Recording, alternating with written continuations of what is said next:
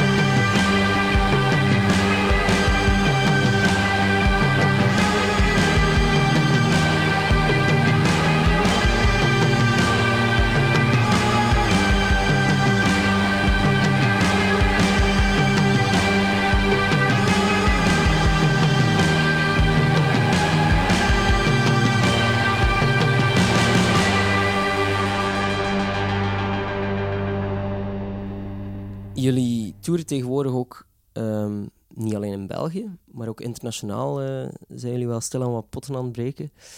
Ehm, is dat helemaal anders dan in België? Goh. ehm, ja, het is sowieso op het niveau dat we nu zijn, is het terug van nul opbouwen. Ehm, is het anders? Ik weet het niet, Kobe. Ik zou dat eigenlijk de zeggen. mm, We zijn begonnen met een buitenland te spelen eigenlijk al in, in 2016. Dus eigenlijk bijna de tijd toen we begonnen zijn met de band. Denk ik misschien ons, onze dertigste show zo was al denk ik in het buitenland. En we zijn het blijven doen, gewoon wat we heel belangrijk vonden. Omdat we zeker op het begin dachten dat de, dat de markt in België niet groot genoeg was om de hele tijd interessante shows te blijven spelen. Ehm, en we hebben ook een, een, een periode gehad, denk ik, ehm, twee jaar geleden of zo, waarin dat het, buitenland ook wel begon, goed begon te draaien. Maar dat was net voordat de plaat uit was hier in België. En dat het zo wat naar elkaar aan toegroeien was. Maar nu, met de plaat, is het succes in België wel echt serieus gestegen. En nu merk je wel dat het in het buitenland terug... Dat het nog een beetje achterop loopt Ja. en dat dat terug moet bijgewerkt worden. Dus daarmee dat we gewoon blijven teruggaan en zoveel mogelijk shows er blijven spelen om, om totaal, om zoveel mogelijk mensen eh, opnieuw gewoon ehm, onze muziek eh, te laten kennen. Ook omdat we de promo in het buitenland niet krijgen die we wel in, in België natuurlijk hebben gehad Ja, op de ja, ja. plaats. Hadden jullie verwacht dat er hier zoveel rond jullie ging gebeuren? Allee, dat is natuurlijk een beetje een dooddoener. Niemand verwacht dat echt. Maar hadden jullie verwacht dat Studio Brussel jullie opeens zou oppikken, bijvoorbeeld? Ehm, ik alvast niet.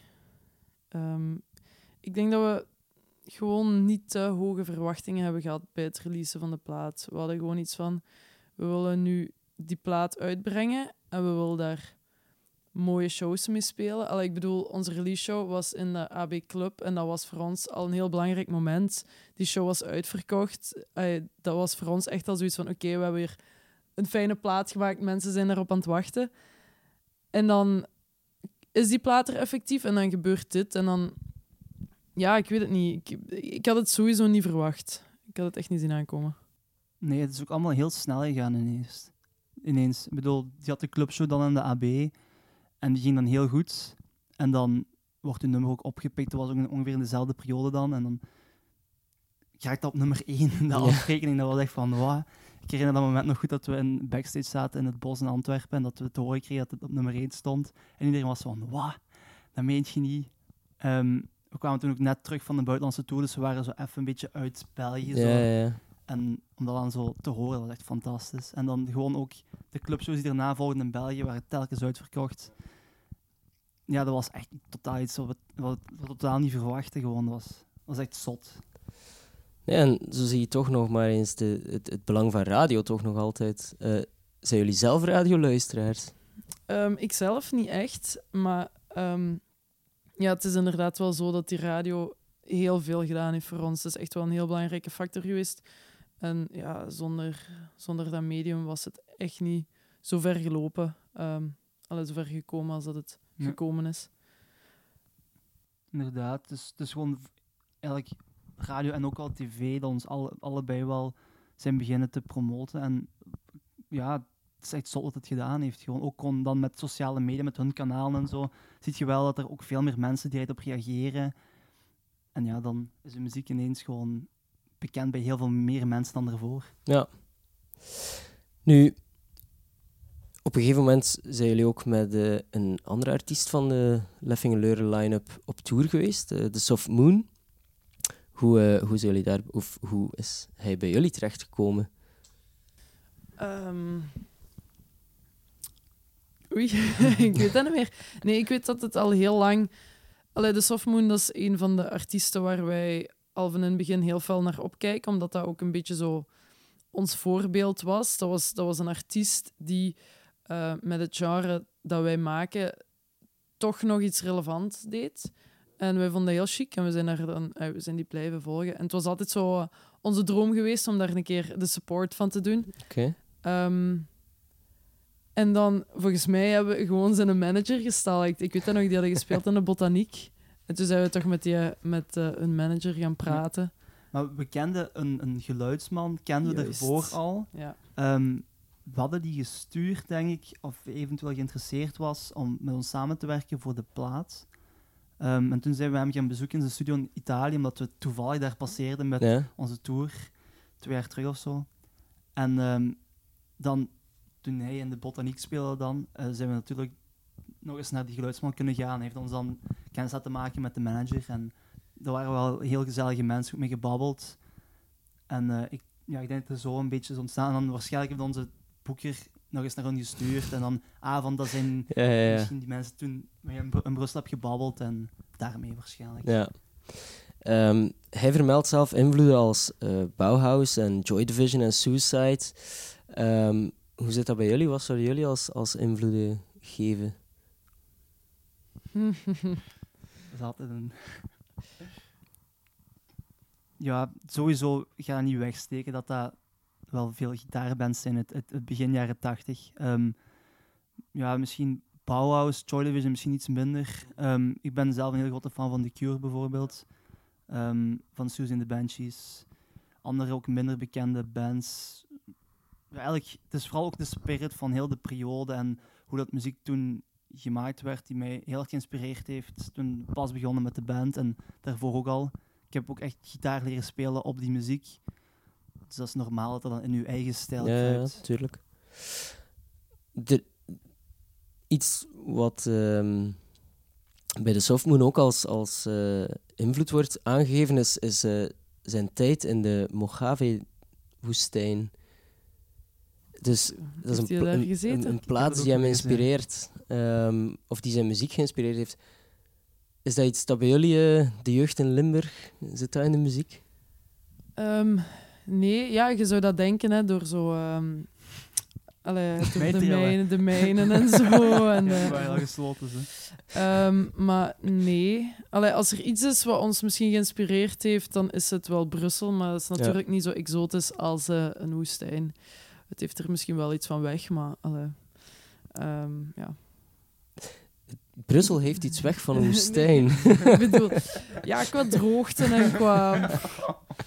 Ehm, ja, wat moet ik daarover zeggen? Ik weet het niet. Ja, Brussel als plek of zo is wel een interessant gegeven om over te schrijven en om, om hier te wonen. Heeft ook wel veel gedaan, denk ik, voor de plaat. Of toch alvast voor, mijn, voor de teksten die ik heb geschreven. Dus het stadsleven heeft er wel een, een bepaalde Ja. invloed op gehad. Sowieso. Oké. Het isolaten dan? Of? Het, eh, eerder zo de, de eenzaamheid die je, die je voelt door in zo'n grote stad te, te leven en eh, de hoeveelheid, allee, de overdosis aan prikkels eigenlijk, en waardoor je zo'n beetje lam geslagen wordt of zo. Ja, En dan uiteindelijk zo niks doet ermee. ja. Zo, dat gevoel heb ik. Zo een, een soort ja, vervreemdend gevoel eigenlijk. Oké. Ik, ehm, ik was van plan om eh, The Pain te draaien van zijn laatste plaat, Criminal. Is Oké. goed? Oké, dat is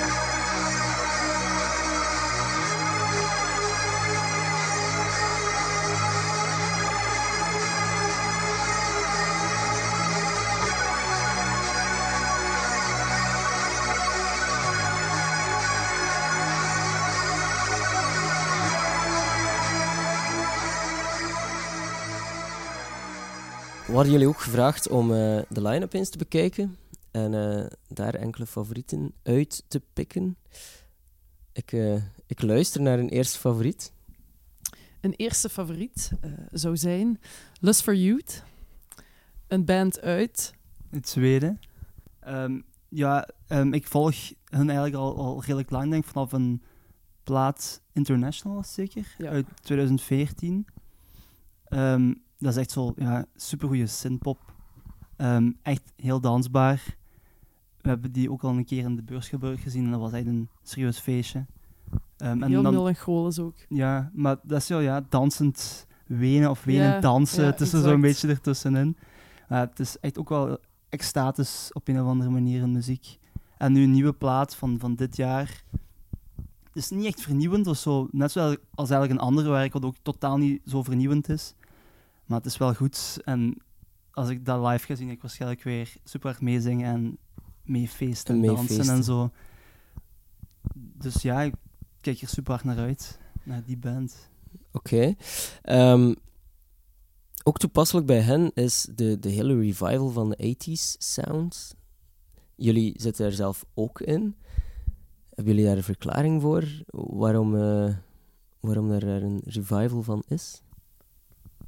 Ik weet niet, geen, geen idee. Misschien het bepaalde gevoel wat in die muziek steekt of zo. Echt zo dat, dat melan melancholische gevoel. Zo, dat is echt, echt iets typisch 80s, denk ik. Of toch zeker zo de typische zo van die synthesizer klanken waar je gewoon Ja. al zo'n beetje zo het gevoel in, ja, in voelt, om het, om het zo te zeggen. En, maar je ziet ook wel vaak dat er zo van die bands die eerder zo beginnen in het zwaardere genres, vaak daarna gaan verder evolueren naar iets, iets zachter of een iets, iets, een iets ruimer geluid of zo. En dat is dan vaak met, met jaren 80 invloeden. Ja. Lust for Youth was ook een band die eerst meer zo hard elektronica maakte en die zijn daarna ook pas synthpop Ja, gaan maken ja, bijvoorbeeld. En ik weet het niet, dus er zit iets, een bepaald gevoel in, denk ik, dat, dat, dat veel bands heel tof vinden om in hun muziek te steken. Ja. Maar Kobe, jij zei net dat je zelf in je jeugd hè, veel naar die 80s luisterde. Hoe ben jij er dan bij terechtgekomen? Hoe ben jij ermee in contact gekomen? ja, ik volgde zo ja, vanaf mijn 16, 17 heel veel de indie scene in, in die tijd. En Ja. een van die bands die toen zo bekend was, was The Horse met, met de plaat Primary Colors. Dat was wel zoiets wat me echt heeft eh, andere bands heeft toen laten introduceren. Ehm de Twilight Set was ook een, een band die toen Ja. eh, hun eerste plaat aan het releasen was. En dat, ja, dat bracht me dan naar platen van, van The Cure en van Joy Division en, en andere. En uiteindelijk is, zijn dat superveel platen die in die periode ge, gereleased zijn, die allemaal supergoed zijn. En dan zit je wel even zoet voor een paar jaar om heel die periode te, te, te leren kennen. Ja, klopt. Goed, dan eh, gaan we luisteren naar eh, Lust for Youth. Ehm, zijn er favorietjes? Oeh, moeilijke Oeh. vraag. Ik ben heel slecht in titels, dus ik ga sowieso... Eh Dus dat ene nummer met piepie Ja. dat Nee, klonk een beetje als Alone, ja. Better Looking Brother misschien? ja, dat is wel schijfje. Ja, dat nummer heeft twee refreinen. En die zijn allebei supergoed. En ik vind dat heel cool om te zien dat het nummer twee refreinen heeft. Ik heb dat al vaak tegen Fanny gezegd. Van dat we dus een nummer moeten schrijven met twee refreinen. We hebben al moeite met één refrein. Laat staan dat we er twee gaan schrijven. Het, het is het proberen waard, hè. Alright, we gaan luisteren hoe Lust for Youth dat aanpakt.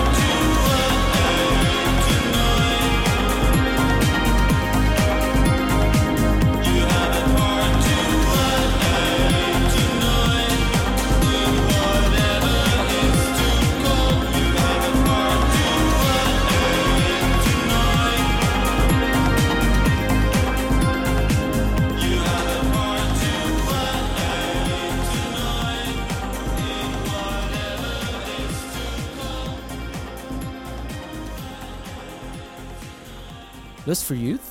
Ehm, en dan gaan we op zoek naar een eh, tweede favoriet. Kobe. Dat is ook een, eh, een, een project van, het, van eigenlijk label als Lust for Youth, Sacred Bones. Dat is Marissa Nadler. Ehm, dat is een, een singer-songwriter ehm, die nogal ook, ja, melancholische, ja, vaak ook akoestische eh, gitaar ja, muziek maakt. Ik ken nu de laatste twee platen van haar en die zijn altijd, ik vond ze allebei heel goed eigenlijk. Ik heb ze ook nog live gezien ehm, op Little Waves in Genk Ja. dit jaar. Toen stond hij daar alleen, niet? Ja, ze, ze had haar band kwijtgespeeld Ja, tijdens het tour. was was eigenlijk een heel raar verhaal. Eh, ze probeerden het eigenlijk toen ook uit te leggen, ehm, dat ze daar alleen stond. Maar ze was super zenuwachtig op een of andere manier. Waardoor dat ze sommige nummers zo inzette en dan ineens stopte met spelen. Omdat ze niet echt zeker was wat ze aan het doen was. Terwijl het eigenlijk wel heel goed was. Maar het is natuurlijk een redelijk rare setting, zo een Genk, waar veel mensen haar muziek niet kenden. En een beetje ongeduldig werden van, eh, Ja. wat is die daar nu eigenlijk aan het doen? Maar ik zou ze nu wel graag eens in een andere setting willen zien. En het is ook op de Duister Stage, dus Ja, het zal wel waarschijnlijk beter onthaald worden dan toen in Genk. Ja, en dat is ook in de kerk. Dus eh, dat is sowieso een heel mooie setting. Ehm, dus dat is een, een goede herkansing. Ehm, maar inderdaad, zoals je zei, dat is, dat is alle twee van eh, Sacred Bones. Ehm, is dat een label dat, dat jullie zwaar volgen? Ja, Sacred Bones is sowieso een van mijn favoriete labels, omdat die gewoon heel, heel gedurfd zijn en zo totaal, totaal gewoon hun ding doen. Binnen, binnen een bepaalde sfeer of zo. Binnen een heel donkere ehm, en misschien soms wel zo zware sfeer of zo. Doen ze wel gewoon hun ding. En dat kan heel Ja. uiteenlopend zijn. Ik vind een, een roster is ook echt wel fantastisch. Welke bands ze hebben kunnen aantrekken op de periode dat ze bestaan. Ik denk dat ze misschien tien jaar bestaan of zo. En ja, zoals Fenne zegt, echt zo binnen een bepaald... Ik zou geen genre, maar een Nee. bepaalde feeling Ja, dat, ze, dat ze een band zijn, hebben gevonden. En ja, ik, ik denk dat dat mag spreken vanuit heel de band. Het zou wel heel cool zijn mochten we er ooit op geraken. Dat is natuurlijk een, een droom. En, maar- Even, even een visje uitwerpen. ja, eh. maar het is ook gewoon zo heel die Amerikaanse markt die me wel interesseert. Ehm, ook gewoon omdat je dan als Europese band veel makkelijker gewoon daar kunt gaan spelen. En dat Dat is wel iets wat we met de band heel graag willen doen. Maar jullie hebben natuurlijk ook eh, zelf een label, Sentimental Records. Ehm, gaan jullie ook voor eh, een... eh, pikken jullie jullie roster ook op basis van gevoel? Ja, ik denk dat we daar eh, heel duidelijk in kunnen zijn dat dat echt wel. Allee, we zijn misschien begonnen vanuit een eerder soort van genregericht idee of zo, met onze eerste artiesten, maar die waren toen ook nog. Dat waren toen ook internationale artiesten. Ehm, maar we zijn dan ook vrij fel beginnen uitbreiden of zo. Ehm, en het- is voor ons wel gewoon belangrijk dat het echt zo binnen onze, allee, zo zwaar woord, esthetiek past of zo. Ja, het, is, het moet niet alleen een goede plaats zijn of zo. Ik vind het soms ook interessanter om te kijken naar wat de band doet. Of zo, hoe dat de band leeft, hoe dat ze hun muziek maken, hoe dat ze live spelen. Ja, dat is vaker, vind ik, belangrijker dan enkel een heel goede plaat maken of zo. Ja. Ik bedoel, dat zou dan misschien puur een commercieel ehm, standpunt van ons zijn. Of als we gewoon zouden zeggen, van, ah, dat is een goede plaat, we gaan die releasen. Mhm. Moet wel meer zijn bij ons, denk ik. ja ik denk dat bij zo de Belgische artiesten eh, die we hebben, we hebben het geluk dat we daar heel close mee zijn, dat we die mensen goed kennen en dat we daar echt op, op een heel persoonlijk vlak mee kunnen samenwerken. En dat maakt het gewoon heel interessant. Wij leren daaruit bij, zij hopelijk ook iets. En allee, dat zorgt er gewoon voor dat je, ja, een, een, een, het is meer het, het totaalplaatje, zoals Kobe zegt. Ehm, de, hun mentaliteit, hun, hun manier Ja. van naar muziek kijken en met muziek omgaan. Ehm, ik denk dat dat vooral heel belangrijk is voor ons. En ook vooral, het, het, het, ja, een band moet niet kunnen verkopen voor ons of zo. Wij moeten vooral eerst gewoon het volledig begrijpen, het volledig snappen wat die artiest doet. En als wij hen daarmee kunnen helpen, op welke manier dan ook, al is het dan een beetje bekender maken of gewoon zelfs een muziek fysiek releasen, dat ze dat hebben. Want wij zijn zelf ook heel grote fan van fysiek releases in het algemeen. Ehm, daarom dat we op die cassettes doen uiteindelijk. Ja. We hadden ook gewoon op het begin kunnen zeggen, ja, we zijn een label en we doen enkel iets digitaal, want cd's, ja, daar begint niet meer mee en Nee. platen zijn te duur. Ehm, dus ja, een label, dat is redelijk moeilijk om zo heel DIY te beginnen. Dus dan zijn we maar gewoon met cassettes begonnen, omdat we graag iets fysiek in onze handen hebben van, van die muziek dan. En ja, dat is heel belangrijk voor ons. In die zin, in die zin zijn we ook blijven verder zetten. We hebben al onze releases toen ook op cassette gedaan. Hoe klein die release ook was. Ja. Al was dat maar een band met 100 likes op Facebook, bij wijze van spreken. We wouden daar toch gewoon er iets fysieks van maken. Zodat de mensen die geïnteresseerd zijn altijd die, die mogelijkheid hebben om dat te kopen. Ja. Ja, en dat is natuurlijk ook voor, voor bands wel handig om iets te hebben om... eh, ja, dat is, dat is een goed promomiddel ook, hè, iets fysiek, uiteindelijk. Goed, dat is, ehm, dat is heel interessant, maar eh, het ging in essentie over eh, Marissa Nadler. Dus eh gaan we ook even luisteren naar eh, haar. Favorietjes, Kobe? Eh, Ik ga kiezen voor eh, het eerste nummer van de laatste plaat, For My Crimes. Alright.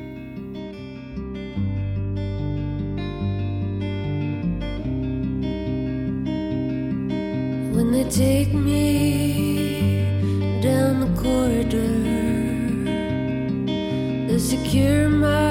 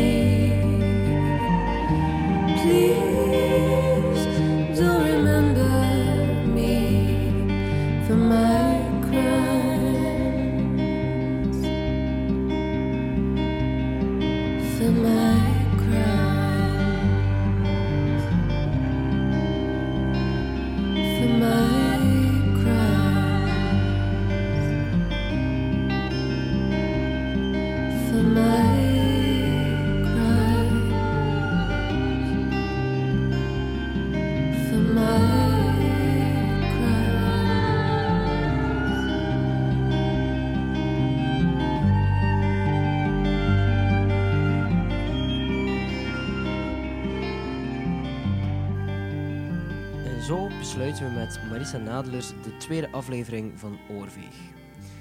Zij zal op zaterdag 14 september een optreden geven in de kerk van Leffingen in het kader van Duister Live, een concept van Leffingen Leuren waar we later in de reeks nog uitgebreid op vooruitblikken met Aiko.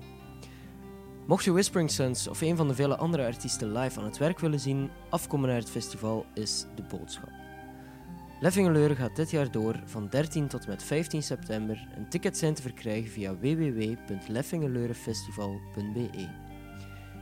Deel deze podcast gerust op sociale media en wees er volgende week ook weer bij.